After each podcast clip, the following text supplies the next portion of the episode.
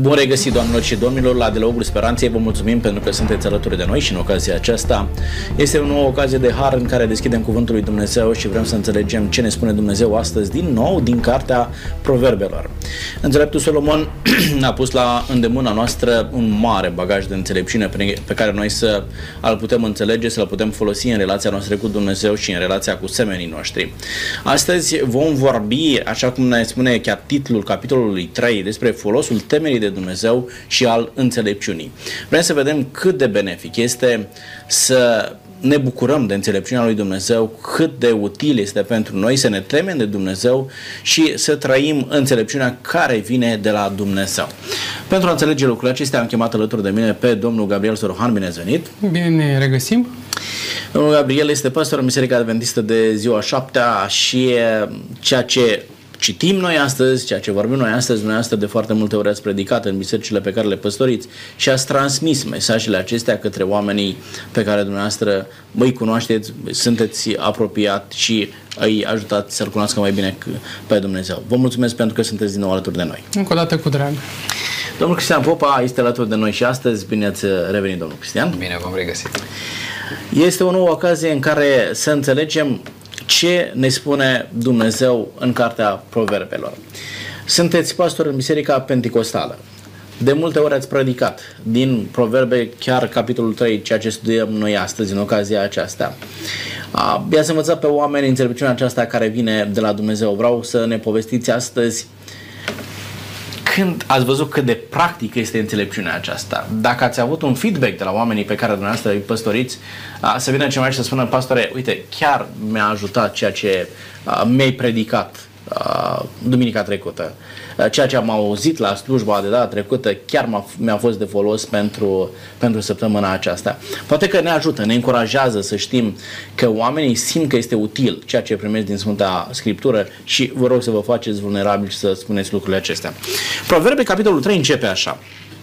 Fiule, nu uita învățăturile mele și păstrează în inima ta învățăturile mele, căci ele îți vor lungi zilele și anii vieții tale și îți vor aduce multă pace. Întrebarea mea pentru dumneavoastră este lungimea zilelor este condiționată de ascultare? Adică dacă eu nu ascult, trăiesc mai puțin, domnul Gabriel? Nu spune neapărat condiționat că te reprezintă o consecință naturală. Dacă nu fumez, dacă nu folosesc stupefiante, dacă nu folosesc alte substanțe, mai știu eu ce, în mod natural, zilele mele vor fi mai multe și mai, și mai fericite, mai împlinite. Eu zic că este o consecință naturală, nu neapărat o condiție care, cum să spun eu, mă și înfricoșează, sunt speriat dacă nu mă supun, uh, o voi nimeri rău. Nu, ci dacă efectiv conștientizez că de fapt este spre binele meu, în mod natural, zilele îmi vor fi mai lungi și mai fericite.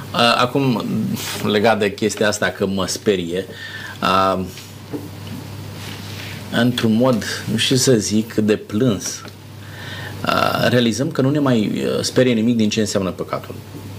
În momentul în care au apărut pe pachetele de țigări imaginile acelea um, despre moarte, mesajul acela că fumatul ucide, am zis, să vezi câți oameni se vor lăsa de, de fumat. Parcă nu au avut niciun impact. Mm. Și sunt obligați prin lege furnizorii de, de tutun să pună pe pachete un astfel de mesaj și oamenii iau pachetul, citesc mesajul acela și nu au nicio reacție. Adică, a, na, și ce? A, mor. Na, și? Oricum, adică eu am stat de vorbă cu oameni care fumează și zic, bă, uite ce scrie pe pachetul din care tu fumezi. Da, scrie că mor. Dar eu știu că voi muri într-o zi. Mai devreme sau mai târziu, mai puțin contează. Contează și cum, sau cât îmi ia până când voi închide ochii.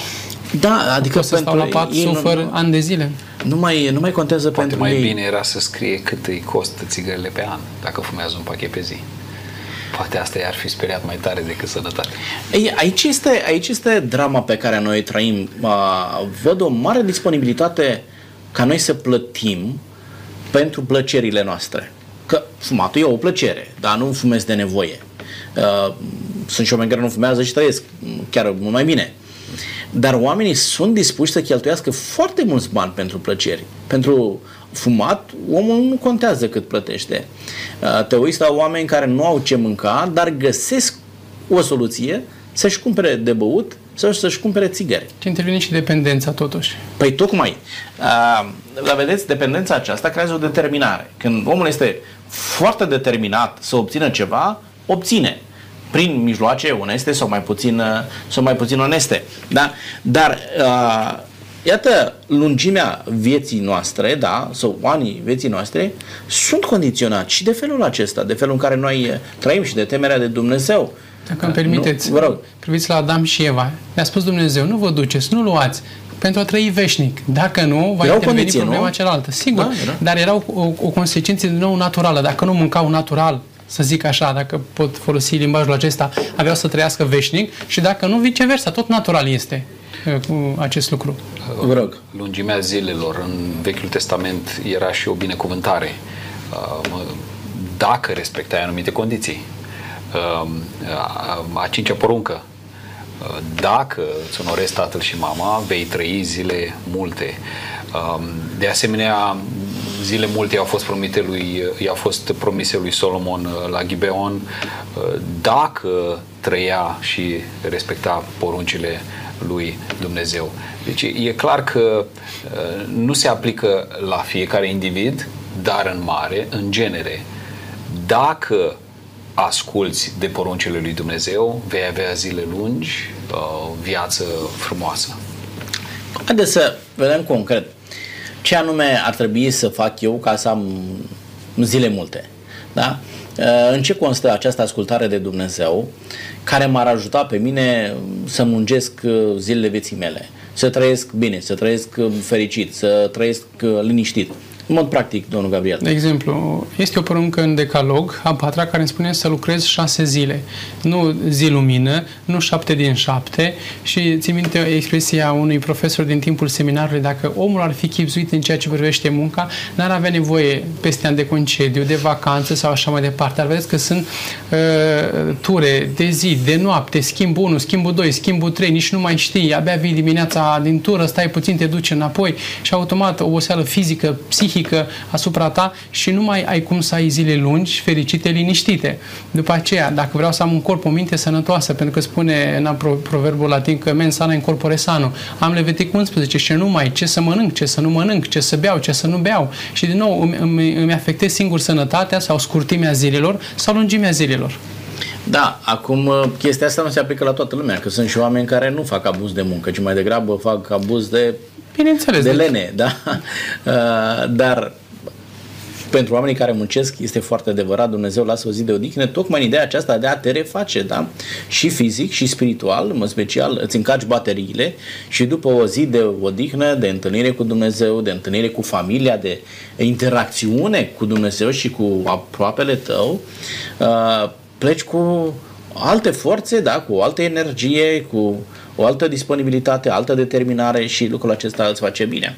Alte lucruri practice, domnul Cristi, pe care noi trebuie să le facem, ne le cere Dumnezeu și ne ajută să ne lungească zilele. Um, tot aici am, am vrut să, să apăs și eu puțin. Mă gândeam că marile companii au văzut că oamenii care le lucrează de acasă au nevoie de pauză pentru că um, un lucru care nu se prea întâmplă în uh, secolul nostru, secolul vitezei, este oamenii nu mai știu să uh, se abțină de la tehnologie, să facă o abstinență uh, la, uh, la uh, grupuri de messenger, la uh, socializare și așa mai departe. Lucrul ăsta creează o tensiune și un stres care pot duce până la urmă la, la depresie. Depresia este boala secolului nostru. Și depresia nu vine uh, ciudat, paradoxal. Nu vine în urma faptului că nu avem ce mânca, nu vine în urma faptului că o ducem mai rău ca părinții noștri, noi o ducem mai bine ca orice generație înaintea noastră. Dar depresia este boala societății din două motive majore. Prima este, evident, um, faptul că trăim într-o societate agnostică, dar a doua este și stresul ăsta continuu Uh, uh, nedezlipirea, nedeconectarea de la ceea ce înseamnă știri, mass media și toate lucrurile astea. Trebuie să învățăm să le folosim pentru bine lucrurile astea. Lucrurile astea sunt bune. Suntem la o emisiune care va fi transmisă uh, ulterior și care va aduce beneficiu, sperăm noi, oamenilor. Dar toate lucrurile astea trebuie folosite cu măsură. În secolul nostru, în bisericile noastre, trebuie să învățăm pe oameni lucrul ăsta. Dacă facem abstinență uh, de la mâncare, și noi o numim post, trebuie să facem și abstinență de la uh, tehnologie și tot ce înseamnă mass media, știri și așa mai departe, ca să putem să ne dăm un reset la, la minte și la, la, la... Să-ți eliberezi mintea, sufletul, da, să te deconectezi, să te relaxezi. Cine mai are timp acum să iasă pur și simplu să se plimbe, te duci, nu știu, la marginea pădurii și pur și simplu să te plimbi. Da. Eu știu câți oameni mai au timp de, de lucru. Și asta este da? extrem de sănătoasă. Da. Și asta te ajută să te deconectezi, să te eliberezi. Să... Asta lăsând acasă da? telefonul, să nu fiu la pădure Sigur și să vorbesc în interes te duci pe de WhatsApp, să stai Sigur. pe WhatsApp la pădure, da? Clar, pe Facebook și așa mai departe. Te duci să te deconectezi, să uh, îți iei familia, să ai timp, să uh, te relaxezi, să te refaci.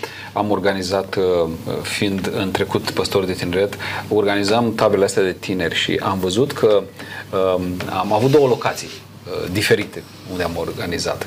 Și am văzut că uh, interesul și efectele au fost mai de durată și mai importante în locația unde tinerii nu aveau semnal la telefon.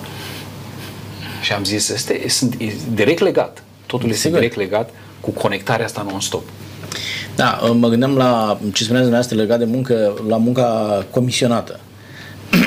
că antreprenorul plătește pe comision. Cât faci, atât câștigi. Și atunci nu mai ai niciun motiv pentru care să te oprești. Dacă poți să lucrezi 30 din 24 de ore, o faci. Da? Adică pentru că pe fiecare oră muncită îți vin niște bani și așa mai departe. Uh, cu cât produci mai mult, cu atât câștigi mai mult. Și cine te poate opri să spună, bă, ți e suficient cât ai uh, câștigat astăzi. Dacă ai putea să câștigi într-o zi cât în 10, nu te oprește nimeni, da? Că vei face lucrul acesta. Uh, în momentul în care asculți de principiile lui Dumnezeu, în momentul în care știi că trupul tău este templul Duhului Sfânt, da, și de aici pleacă uh, o sumedenie de lucruri pe care ar trebui să nu le faci. Da. Uh, clar că conduce la lungimea zilelor tale. Da? Trăiești mai mult. Oamenii care uh, trăiesc într-o zonă mai sănătoasă, oamenii care au trăit o viață moderată, uh, și dacă greșesc, cred că la un moment dat am urmărit un interviu cu Gică Petrescu. Au o vârstă foarte înaintată și a fost întrebat omul cum de a ajuns la o vârstă atât de înaintată. Și a spus, doamne, eu n-am pierdut în viața mea o noapte. Am dormit toate nopțile. Da? Cred că acesta este secretul longevității mele. Câte nopți nu pierdem, da? Câtă mâncare sănătoasă nu consumăm, câte băuturi nesănătoase nu consumăm, nu doar sănătoase, dar chiar și nesănătoase și, și interzise, da? Uh, care ne fac rău și apoi ne plângem după o anumită vârstă că nu avem bani de medicamente uh, și ne supărăm pe Dumnezeu că avem o sănătate șubredă și ajungi undeva la 60 de ani să te gândești ce culoare va avea sicriul tău. E, e dur ce spun, dar asta este realitatea pe care o trăim. Da?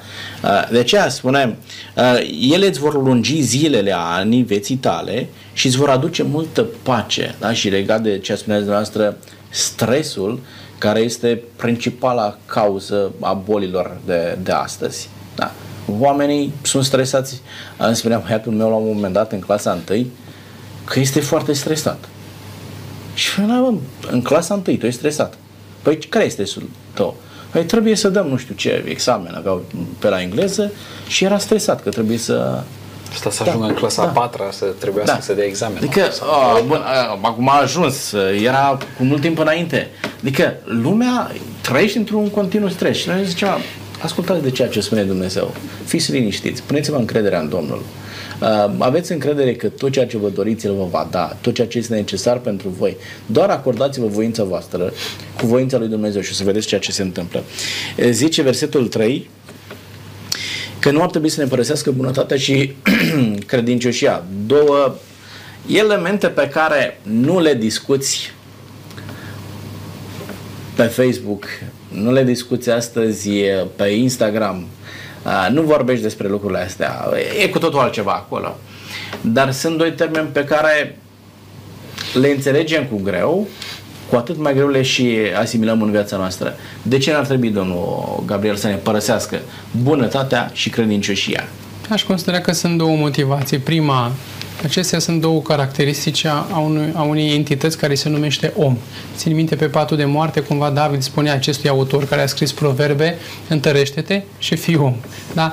Cel care este om cu adevărat dă, dă, dă pe față, din interese cele mai bune și morale, aceste caracteristici, da? Bună, uh, bunătatea și credincioșia și poate o a doua motivație, o altă carte scrisă de acest om, cartea Eclesiastul, spune aruncă-ți pâinea pe ape și poate după ceva vreme o vei primi înapoi. Cine știe că ești în ipostaza când tu poți manifesta bunătate și credincioșie, dar poate vreodată în viață și asta, asta nu înseamnă că ești pe interes că ai această filozofie. Dar poate o să vină un moment în viață când tu ai nevoie de bunătatea cuiva, de credincioșia cuiva. Da? Și poate acolo cumva în sus se înregistrează, nu înseamnă că pe baza faptelor noastre vom fi sau nu mântuiți. Dar Dumnezeu vede ce fac, ce nu fac, da? Și în bunătatea și mila sa, poate prin altul, eu voi beneficia de niște lucruri de care chiar am nevoie, dar nu mă descurc singur să fac față acelei situații.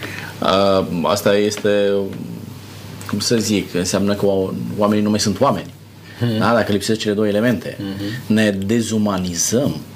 Nu mai empatizăm cu cei din jurul nostru, nu mai îmi pasă ce se întâmplă cu tine, te văd căzut și trec mai departe și mi-aduc aminte de o parabolă a Domnului Isus Hristos, pilda samariteanului, a milos. Și acum vă întreb pe dumneavoastră în același registru, bunătate față de cine trebuie să am, domnul Popa?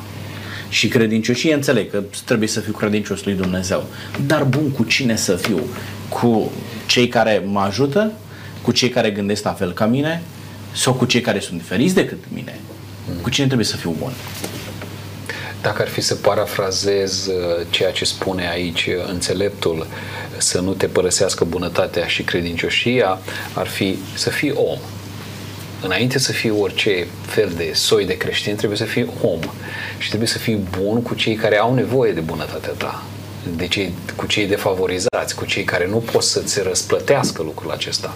Vorbesc mai devreme Samaritean. Samariteanul nu a, nu a putut să aibă niciun fel de beneficiu de la cel rănit în drum, ci el pur și simplu a fost om.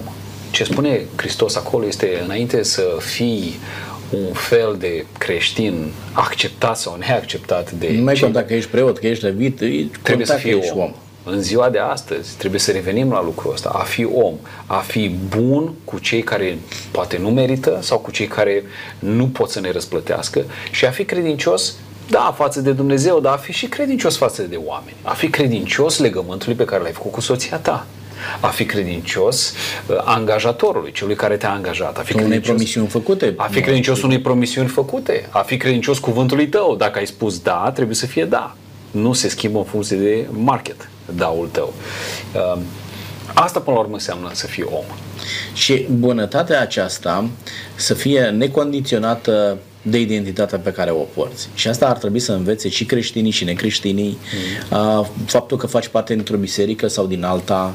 Stăteam de vorbă cu cineva ieri și se plângea că, uite, chiar Uh, frații mei biologici, mă, cumva mă resping. Eu am vrut să stau de vorbă cu ei, să ies cu ei, ei n-au vrut pentru că fac parte dintr-o altă biserică, eu fac parte dintr-o altă biserică. Este dureros când vezi lucrurile acestea și oamenii tocmai asta au pierdut din vedere, dar să fii om, să te porți bine cu cel de lângă tine, indiferent de biserica din care vine, indiferent de statutul pe care îl are în societate, indiferent de școala pe care a terminat-o sau de banii pe care i are în buzunar. Da? Să fii om cu oamenii aceștia, să iubești într-un mod uh, necondiționat, să știi că este fratele tău și atât. Da? Este un lucru fundamental. Da? De aceea, bunătatea ar trebui să nu te părăsească, credincioșia de asemenea. De ce? Pentru că nu se pot construi relații fără cele două. Mm. Este și oamenii se bat cu pumnul în piept și spun, doamne, noi iubim pe Dumnezeu. Și vine Ioan și zice, bă, mincinosule, cum spui tu că îl iubești pe aproapele tău pe care nu-l vezi? Da? Pe Dumnezeu. Pe, pe Dumnezeu pe care nu-L vezi, în timp ce tu nu-L iubești pe aproapele tău pe, care, nu, pe care îl vezi în fiecare zi, care te întâlnește în fiecare zi.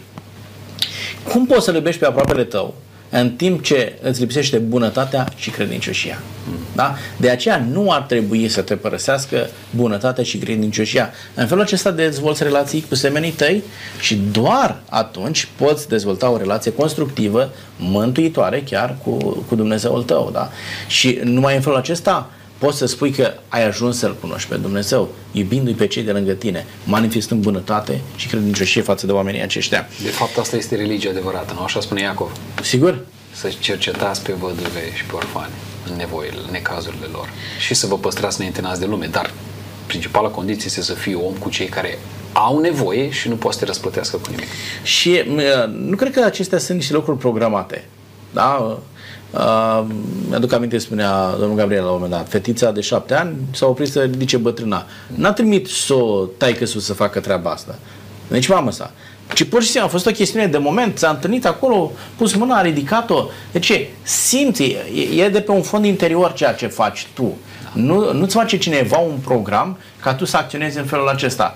Uh, nu că mă filmează cineva, dă bine, mă vede lumea, bate din palme și o, ce frumos este și pentru mine, da? Să ajungi să trăiești tu bunătatea și credincioșia și în felul acesta poți să ai relații bune cu cei din jurul tău, poți să ai relații bune cu Dumnezeul pe care îl uh, slujești. Și aici, uh, legat de relațiile bune cu cel pe care îl slujești, zice versetul 9, adesea citim că este mult mai relevant, cinstește pe Domnul cu averile tale și cu cele din tâi roade din tot venitul tău. Căci atunci grânarele îți vor aduce, îți vor fi pline de belșug și stea, teascurile tale vor, fi, vor geme de, de must. Cum anume îl cinstim noi pe Dumnezeu în forma aceasta? Practic, ce anume ar trebui să facem, domnul Gabriel, ca să răspundem la această cerință a Scripturii? Cinstește pe Dumnezeu cu toate averile tale. Mereu ne puneți în vedere nouă invitațiilor că reprezentăm câte o biserică în același timp. Vreau să, la această întrebare să răspund din perspectiva bisericii pe care o reprezint și din care fac parte. Biserica Adventistă a preluat un sistem din Biblie, nu este al nostru inventat de noi, cel al zeciuielii. Și Dumnezeu chiar El spune treaba aceasta, da, să aduceți mie, pe atunci în natură se face acest lucru, acest sistem de, de zeciuire și de a oferi darul lui Dumnezeu și cei care erau în folosul comunității și reprezentanța lui Dumnezeu se foloseau, să zic, de acele daruri în natură la vremea respectivă sau în societatea actuală, zicem, în ceea ce privește uh, partea bănească. Și Dumnezeu consideră că atunci când eu îi dau, Biblia spunea 10 parte din venitul meu, câștig 100 de lei, 10 lei, pun deoparte pentru Dumnezeu, dau în biserică, în coșulețul când vine înaintea mea. Și Dumnezeu se simte cinstit în ce sens? Că îi recunosc încă o dată autoritatea, pentru că de la el vine viața, de la el vine posibilitatea de a lucra, puterea de a, de a lucra, înțelepciunea de a lucra și atunci îl recunosc și îl cinstesc, oferindu-i din ceea ce eu, să zic, câștig înapoi Domnului, că de fapt El este sursa a tot ceea ce am și sunt. Bun, legat de ceea ce spuneați asta de biserică, noi să mi-aduc aminte de o emisiune în care domnul Cristian spunea eu mă învăț fetițele cum să dea zeciuială Domnului. Mm-hmm. Mi-aduc aminte bine? Da, Greșesc? Corect. Da? Uh, da, și am apreciat. Chiar dacă e, nu e din Biserica Adventistă, că se întâmplă și Este în, din și Biblie în și Biblia nu este Biserica da. Adventistă, este a tuturor și, da. Biblia. Și noi practicăm da. același lucru. Noi practicăm zeciuiala, îi învățăm pe oameni asta, îi învățăm pe oameni nu că este o obligație, ci că este o binecuvântare. Binecuvântarea este ca noi să folosim 90% din ce este a Domnului. Pentru că tot, 100% din exact. tot ce exact. fac eu este a Domnului. Dar Dumnezeu îmi dă această binecuvântare mie să folosesc 90% și eu îi dau 10% ca semn al credincioșiei mele. Noi 10% dăm numai pentru nevoile bisericii. Pentru săraci, ăsta este altceva, Exact. Uh, fiecare decide între Numit așa a doua zecime. Uh-huh. Da? Exact. Unii eu folosesc în felul acesta. Uh, dar economic este eficient să faci treaba asta? Adică din tot ce câștigi tu să rupi de acolo 10% și să dai uh, nu știu, la biserică, să dai... Eu zic că este prima lecție de... Uh, de economie? De economie. Este prima lecție de economie. Înveți să faci economie înveți să nu te întinzi mai mult decât este plapuma ta. Uh, plătești, uh, noi, marea majoritate la noi sunt tineri și fac online toată lucrul ăsta. Deci înainte de a plăti facturile, începând cu mine, noi plătim zeciuiala. Pentru că e mult mai ușor după aia să, să-ți administrezi cheltuielile. Nu cheltuiești tot și apoi dai la biserică, că nu prea mai este la mai nimic. și mie, da. Dar este prima lecție de economie pe care ne dă Dumnezeu. Uh, fii cumpătat cu cheltuielile. Uh, învață să pui ceva deoparte. Ideal ar fi 10% să dai lui Dumnezeu, 10% să economisești și să trăiești cu 80%. Asta ar fi ideal. Dar e bine să începi cu lucrul ăsta. Dacă vei da, vei fi în, ca, în categoria binecuvântătorilor, a celor care sunt binecuvântați fiindcă dau, nu fiindcă primesc. De fapt, noi ne chemăm copii de Dumnezeu și fii al Lui, pentru că, și asta este una din atributele noastre, noi semănăm cu Dumnezeu fiindcă binecuvântăm pe alții. Nu, uh, nu mai așteptăm să primim. Vedeți, noi Uh, noi ca popor, imediat după Revoluție, am fost binecuvântați să fim ajutați de ceilalți, de celelalte popoare. Și da. cumva s-a, a, a intrat în bisericile noastre, în mentalitățile noastre, faptul că noi trebuie să primim fiindcă suntem săraci. Dar asta este o etapă pe care trebuie să o depășim și, și slavă Domnului, văd generația asta nouă a depășit-o deja. Noi trebuie să intrăm în categoria binecuvântătorilor. Preferăm să rămânem săraci decât să dăm mai departe la Exact. Nostru. Și este mentalitatea săracului. Trebuie să primesc pentru că nu am. Nu, nu, nu, nu. nu. Și din ce îți dă ție Dumnezeu dă altora și vei intra în categoria celor care binecuvintează. Mai că dacă îmi permiteți uh, un mic, lucru, un mic lucru să adaug Biblia, nu lasă sau oferă dispensă săracilor. Biblia, Dumnezeu exact. spune în Noul Testament uh, să, și cel sărac să nu vină înaintea mea cu mâna goală. Da? Mm-hmm. Cel bogat venea cu un taur, dar săracul venea cu un porumbel. Sigur. Da? Și dădea fiecă, fiecare după puterea sa economică. De ce Dumnezeu pune asta? Dumnezeu formează mentalități în felul acesta. Da? Tocmai ceea ce vorbeam. Adică nu rămâne la mentalitatea aceasta că tu ești sărac și trebuie doar să primești. Încearcă să îți depășești situația în care te afli și vei depăși în felul acesta, transformându-te tu într-un uh, binefăcător pentru alții. Da? Nu poți să să dai un taur, da? cum uh, spuneați că se întâmpla în Vechiul Testament, dar poți să aduci o turturică. Sigur. Da? Uh, poți și tu la rândul tău să ajuți pe cineva. Îți dă sentimentul de satisfacție pentru că ai reușit să faci și tu ceva pentru cineva și mai mult decât atât, uh, starea de recunoștință, spiritul de recunoștință care te încearcă, te ajută ca tu să fii pregătit să primești mai mult. Dacă tu nu pui preț pe lucrurile mici, da? nu vei putea pune preț nici pe lucrurile mari și nu va fi de nicio utilitate să primești mai mult, pentru că tu nu vei aprecia ceea ce primești. Exact. Da? Când vorbește David despre paharul care dă pe deasupra, hai să facem o aplicație practică. Paharul care dă pe deasupra este automat umplut de Dumnezeu. Asta spune David. Da. Dacă noi punem capacul și ține numai pentru noi, Dumnezeu nu mai pune. Asta este principiul. Dacă dai, dă pe deasupra, săracii din jurul tău sunt hrăniți. Biserica din care faci parte uh, are din belșug Uh, atunci Dumnezeu îți dă și ție. Este un principiu foarte simplu. Vreau să vă întreb un lucru mai sensibil pe care l aud de cele mai multe ori și din ce în ce uh, mai des în ultima perioadă. Uh, dacă eu nu dau zecimea asta la biserică sau zeciala la biserică, va mai funcționa biserica mea, o sărăcesc, eu mă supăr pe biserică și bă, nu mai dau zecime. Sărăcește biserica mea? Rău, nu are cum să nu are cum să sărăcească pentru că biserica este lucrarea lui Dumnezeu. Dumnezeu nu are nevoie de banii noștri. Spunea într-un loc, n-am nevoie de taurii voștri, n-am nevoie de nimic. Este, este jerfa noastră, ofranda noastră, a credinței. Este onoarea noastră că putem și noi să participăm la bunul mers, că putem și noi să fim parte din împărăție. Când nu dăm la biserică, noi singuri ne privăm de binecuvântarea lui Dumnezeu. Dar biserica va merge în continuare și fără banul nostru. Gândiți-vă și uitați-vă unde a fost privirea lui Hristos. N-a fost către mari afaceriști, dezvoltatorii din Ierusalim care poate aruncau plicurile grase acolo, ci a fost către bănuțul văduvei și învață o lecție extraordinară. Spune, uitați-vă la văduva asta, ucenicul, o vedeți? Ea a pus tot ce avea. Ea, Hristos arată spre credința ei, nu spre buzunarul ei. Asta este, Dumnezeu se uită întotdeauna spre credință, nu spre buzunar. Este o chestiune spirituală sau una financiară, zicimea domnul Gabriel? Este și și și până la urmă totul să știți că biserica are de suferit dacă e noria și nu se implică. Uh, protestanții au un alt sistem față de bisericile tradiționale.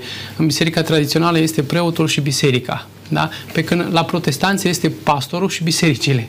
Adică ai în atenție 3, 4, 5, 6 biserici, încă una, două, trei grupe și ca să faci față este destul de greu. Și atunci ar fi de, ar fi de preferat ca cele 5, 6, 7 biserici, uneori se întâmplă chestiunea aceasta, să fie înjumătățite. Un pastor să aibă numai 2, 3, 4 și altul în alt, celelalte biserici care rămân. Dar este problema financiară și în cazul meu când am fost angajat de către Biserica Adventistă a fost un aspect foarte important și mi s-a zis, veniți 5 din seminar, este oarecare perioadă mai, mai dificilă pentru noi, vă angajăm dar sub altă formă și sperăm să fie mai bine financiar și o să intrați cu drepturi de plin de pastor și cu atribuții de plin de asemenea și o să fie altceva. Și nu de puține ori în bisericile de până acum pe care le-am păstorit am fost întrebat de ce nu este pastorul și biserica? Un component, o, o, o, un aspect este și acesta, totuși aspectul financiar contează și biserica suferă dacă nu se implică da, cum poate fiecare enuriaș. Vrem mai mult, vrem mai bine, ca și acasă. Nu vrem mâncare mai bună, vrem mai haine nu știu de care. Trebuie să bagi mâna cumva în buzunar ca să poți să te descurci și să satisfaci niște nevoi. Din perspectiva aceasta financiară, ceea ce spuneți dumneavoastră este cât se poate de adevărat, însă în același timp, uh, indiferent de timpul istoric prin care a trecut biserica, nu a existat o perioadă în care în funcție de disponibilitatea neuriașilor de a oferi biserica să intre într-un colaps financiar. Nu, sigur că Biserica nu. a funcționat dintotdeauna pentru că Dumnezeu a găsit resurse, da, ca biserica să devină funcțională. Nu întotdeauna biserica este la același nivel financiar. Uneori merge mai bine, alteori merge mai prost.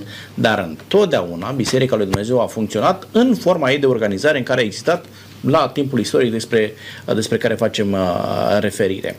În același timp, cred că uh, nu aș putea spune, este refuzul meu de a oferi cuiva bani și cumva îi fac rău bisericii, o aduc pe minus pe biserică pentru că eu nu mai ofer bani. Îmi fac rău mie.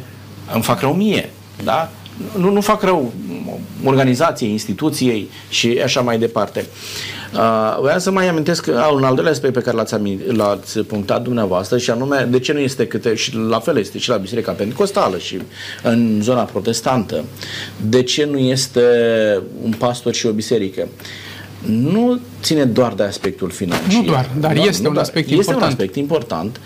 Credem în sistemul unei preoții universale. Corect. Corect. Și atunci fiecare membru trebuie să fie implicat în activitățile spirituale ale bisericii, pentru că în felul acesta s-a dovedit că bisericile cresc. Dacă ar fi, imaginați-vă un pastor la fiecare biserică și ar face toată treaba pastorului acolo, oamenii s-ar transforma în consumatori și n-ar mai face nimic ca ei să crească din punct de vedere spiritual, slujind biserica. Și aceasta este rațiunea pentru care în zona protestantă, neoprotestantă, în mod special, funcționează acest sistem în care un pastor are mai multe, uh, mai multe biserici. Sunt și locuri în care un pastor are o singură biserică.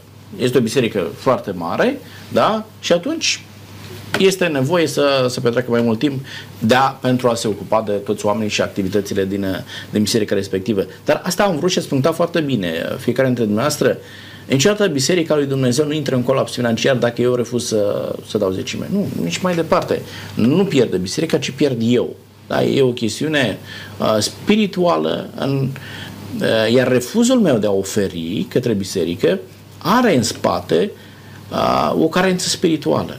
Da, și da. vreau să adaug și eu, dacă se poate, uh, vis-a-vis de uh, îngrijorarea certa noastră a slujitorilor că uh, s-ar putea să, să nu fie finanțe în viitor. Ne uităm, lecția pe care, de la care eu am învățat cel mai mult, când au întrebat, l-a întrebat Hristos pe Petru, noi ar trebui să dăm bir.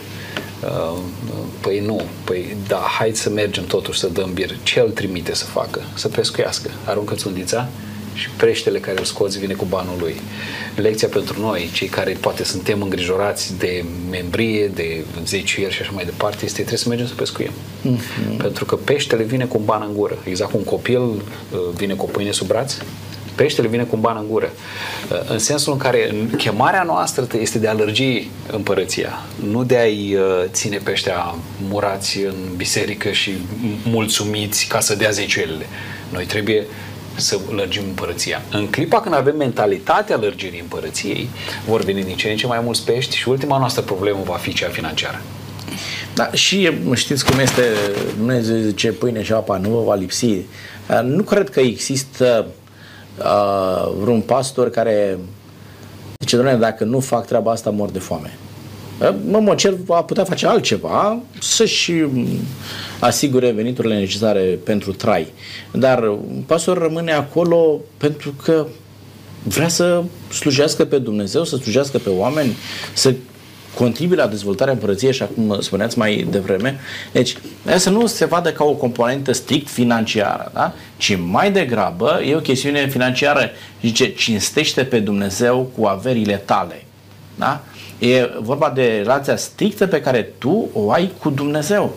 E în mod direct. Deci, ceea ce faci, tu faci pentru Dumnezeu sau împotriva lui Dumnezeu. Spune, a, cinstește biserica, cinstește pe slujitori și așa mai departe. Este strict în relație cu Dumnezeu nu e din sursa aceasta, Dumnezeu va găsi o altă sursă să-și poată ține slujitorii în biserică și biserica să fie mai departe funcțională. Da, dar și cumva misiunea bisericii poate să fie într-o oarecare măsură, nu într-o măsură cât că însemnată, dar menirea ei și utilitatea poate să fie afectată pentru că biserica îmbracă un sărac și trebuie să facă ceva, să aibă haine pentru sărac. Mai sunt și donații în haine, dar mm-hmm. poate e nevoie să cumpărăm sau hrană și dacă nu avem totuși și lichidități, să zic așa, e posibil ca nu oprită misiunea, dar cumva pe alocuri poate să fie totuși afectată. Uh, sunt binecuvântări pe care Dumnezeu le pune la dispoziție, pe care noi să le transmitem mai departe. Da? În momentul în care eu nu ofer către biserică și biserica la rândul ei, către săracii despre care dumneavoastră vorbeați, nu fac altceva decât să o rețin, rețin o binecuvântare pe care Dumnezeu a trimis-o pentru acel sărac prin mine. Da? Asta va. Dumnezeu îl va asigura pe acel sărac de mâncare și de, de îmbrăcăminte prin altă sursă, Așa este. dar eu sunt cel care pierd. Da? Eu am refuzat să ofer binecuvântarea acelui om transmisă de Dumnezeu prin mine. Da? Dar Dumnezeu, în mod cert, nu-l va lăsa să moară de foame pentru că eu nu am dat o haină în spinare pentru acel om. Doar, haideți să mergem mai departe. Uh, zice versetul 11, zice așa, Fiule, nu disprețui mustrarea Domnului și nu te mâhni pe pedepsele Lui. Există pedepse și în biserici, domnilor? Mustrări? În, ați, îi mustrați pe membrii dumneavoastră, pe enoriașii dumneavoastră? A, și să ne la, da, e de la Domnul. Sau face referire doar la mustrările care vin din, din Biblie. Uh, Extrapolăm, mergem în familie, în biserică și societatea mustră. Există, sunt organe, poliție și alte organe nu, care mustră de asemenea. Așa. Dar toate au menirea ca să corigeze, să îndrepte, ca să fie un om de, de omenie. Are a face cu disciplina din biserică de lucrul acesta, domnul Cristi? Îmi place să cred că are și de a face cu asta, dar uh, se referă în primul rând, cred, la pedepsele lui Dumnezeu, la mustrarea mm-hmm. lui Dumnezeu. Mm-hmm la parentingul lui Dumnezeu despre care vorbește Apostolul în Evrei 12. Uh, Dumnezeu se poartă cu noi ca cu niște fii. Prin urmare, nu trebuie să ne supărăm pe Dumnezeu când niște lucruri nu tocmai bune se întâmplă în, în, în viețile noastre. Pentru că, vedeți, dacă noi credem că Dumnezeu este stăpânul, creatorul, suveranul, atunci automat în orice lucru nefast care se întâmplă avem tendința aceasta să-L învinuim pe Dumnezeu. Uh, uh, ceea ce spune aici uh, Solomon și ulterior apostolul în Evrei 12 este noi trebuie să avem această credință că Dumnezeu îngăduie niște lucruri nu tocmai bune în viața noastră, tocmai fiindcă ne iubește. Îmi plăcea ce spunea cineva, spunea Dumnezeu când ne-a creat, ne-a făcut și pachetul de suferințe. Adică este exact ceea ce putem noi duce. Asta spune și Biblia. Nu dă niciodată mai mult decât poți duce. Exact.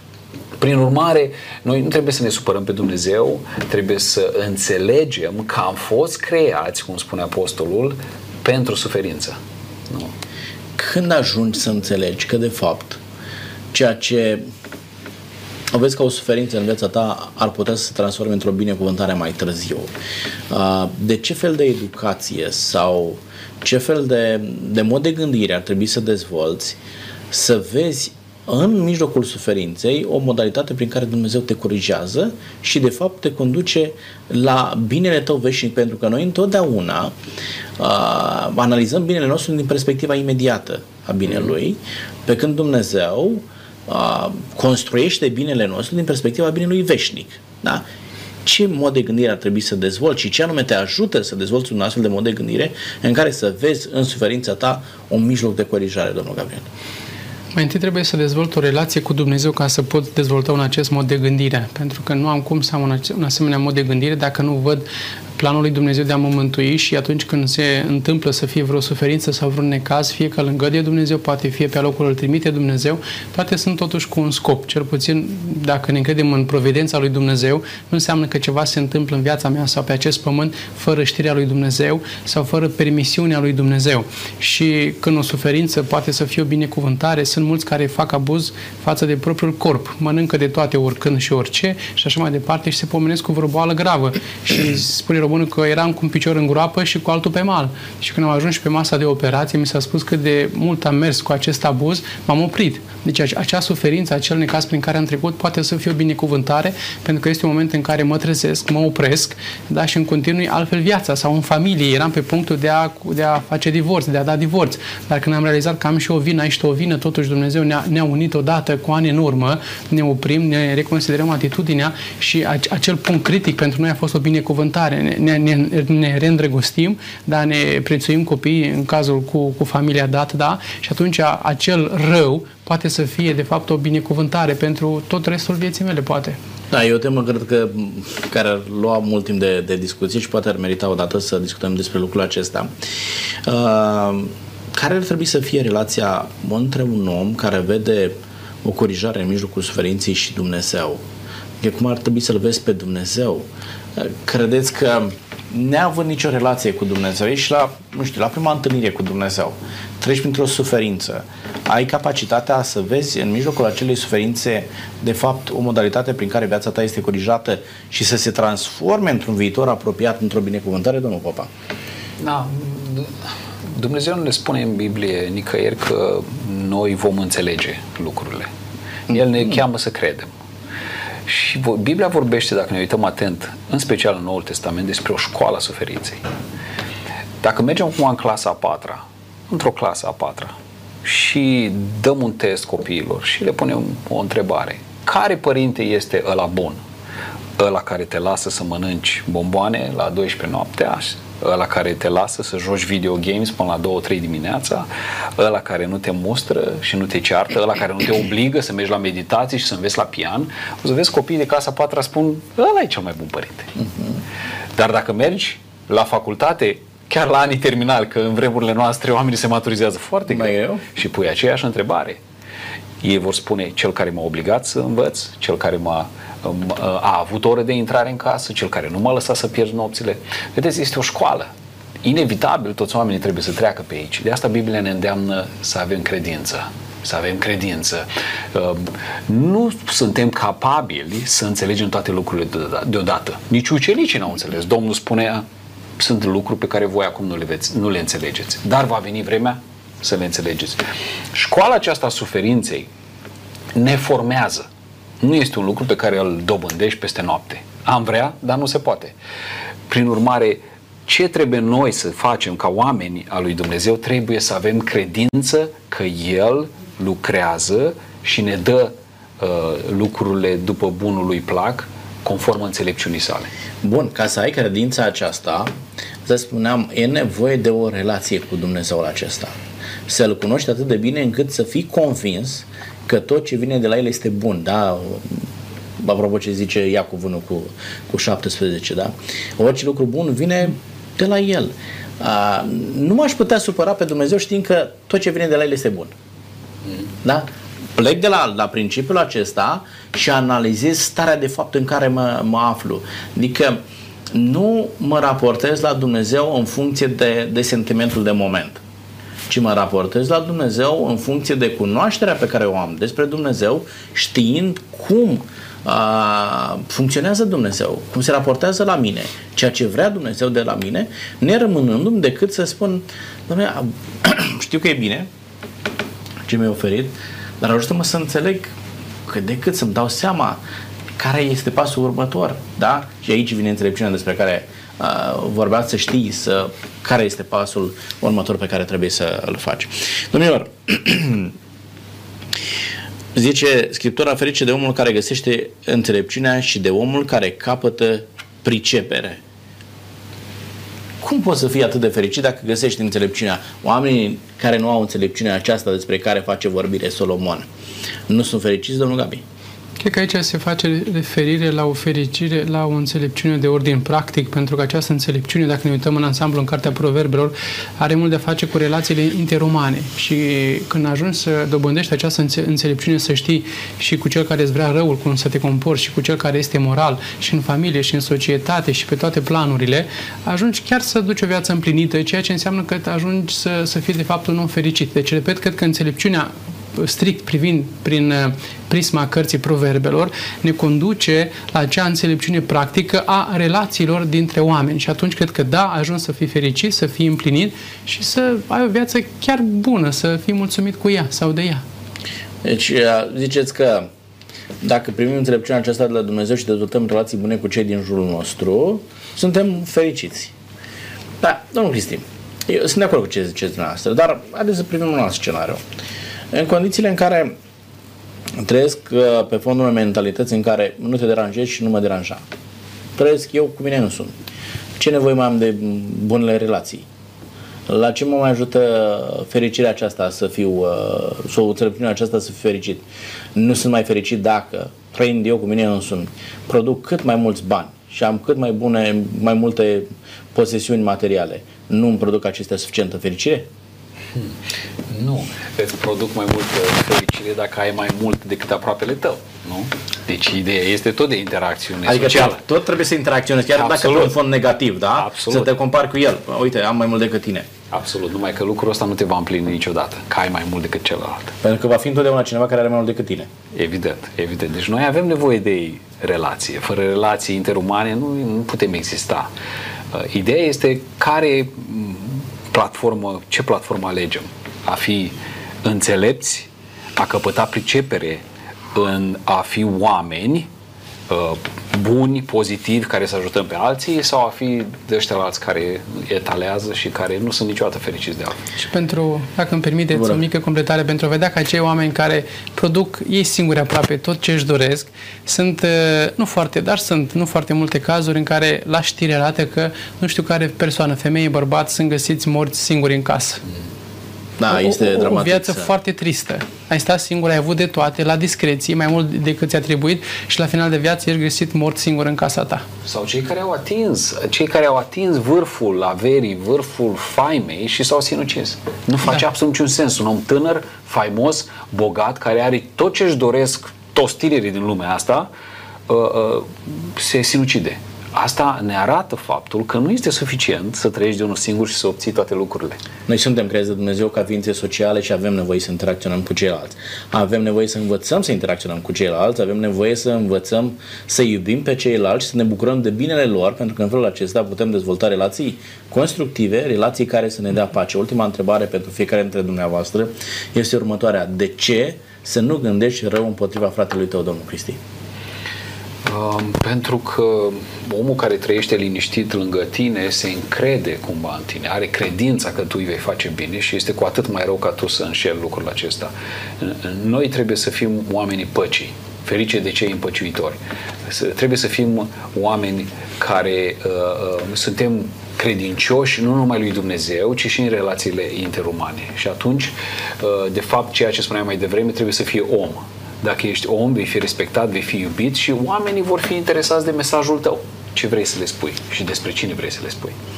Felul în care punem uh, Solomon aici, uh, uh, întrebarea aceasta sau provocarea aceasta să nu gândești rău despre aproapele tău care locuiește liniștit lângă tine. Adică el Se nu crede. te deranjează cu nimic. Omul își vede treaba lui. Poate chiar te ajută atunci când are posibilitatea. Cu toate acestea, tu nu treci gânduri rele împotriva lui, ci vrei să-i faci uh, răul. Uh, de ce ar vrea un, un om să, să gândească în felul acesta, domnul Gabi, și cum am putea elimina o astfel de gândire de a face rău aproape lui nostru? Strict poate legat de cazul acesta, cel mai potrivit exemplu ar fi cu David, când a fost mulțumit întru totul cu ceea ce avea, cu toate că avea tot, fiind împărat și palat și de toate și tot, a, a răvnit la, în ghilimele, bunul altuia, a răvnit, da? Dar nu-i lipsea nici chiar din acel punct de vedere nu îi lipsea. Da? Și cu toate acestea, spune Biblia la un moment dat, nu știu dacă moartea sau un alt lucru, sunt două, trei lucruri care pe lumea asta nu spun niciodată destul. Da? Mândria nu spune niciodată destul. Mai vreau, da? mai am nevoie. Da? Cei care au, poate și banca lor personală, spun aceștia că e destul. Nu, trebuie să mai investească, trebuie să mai agonisească. Ca tare, de ce să spun că mai vreau și ceea ce are aproapele meu, dacă oricum am și eu ceea ce are el? Ce sens face să, să am o asemenea mentalitate? Da, din nefericire se ajunge și la o astfel de formă de gândire în momentul în care noi nu cunoaștem înțelepciunea care vine de la Dumnezeu. Înțelepciunea venită de la Dumnezeu ne ajută să gândim altfel. Pentru că, așa cum zice Pavel în Roman 12 cu 1, spune, pentru îndurarea lui Dumnezeu vă imploră să vă prefaceți prin înnoirea minții voastre. În momentul în care îl descoperi pe Dumnezeu, faci bine diferența între voia lui Dumnezeu și ceea ce nu este voia lui Dumnezeu, reușești să capeți acea înțelepciune care te ajută să dezvolți relații bune, să te bucuri de oamenii din jurul tău, să trăiești pacea, să te bucuri de Dumnezeul tău, iar viața aceasta fericită, aici este farmecul, poate fi continuată o veșnicie în Împărăția lui Dumnezeu. Frumos Domnilor, vă mulțumesc pentru că ați fost aici. Plăcere. Vă mulțumesc pentru cuvintele frumoase și pline de înțelepciune. Dumnezeu să fie cu dumneavoastră. Mulțumim asemenea. Doamnelor și domnilor, se termină și emisiunea aceasta aici. Am văzut cât de util este să ne bucurăm de înțelepciunea care vine de la Dumnezeu. Felul în care reușim să-i respectăm, să-i iubim, să avem un comportament frumos față de semenii noștri atunci când îi permitem lui Dumnezeu prin Isus Hristos, care este întruchiparea înțelepciunii, să locuiască în inimile noastre. Tot ceea ce vă dorim și ne rugăm lui Dumnezeu pentru dumneavoastră este ca Hristos în inima fiecare dintre dumneavoastră să poată aduce cele mai bune relații cu cei din jur, să vă ofere liniștea de care aveți nevoie și bucuria trăirii alături de Dumnezeu. Vă mulțumim pentru că ați fost cu noi până data viitoare Dumnezeu cu noi. La revedere!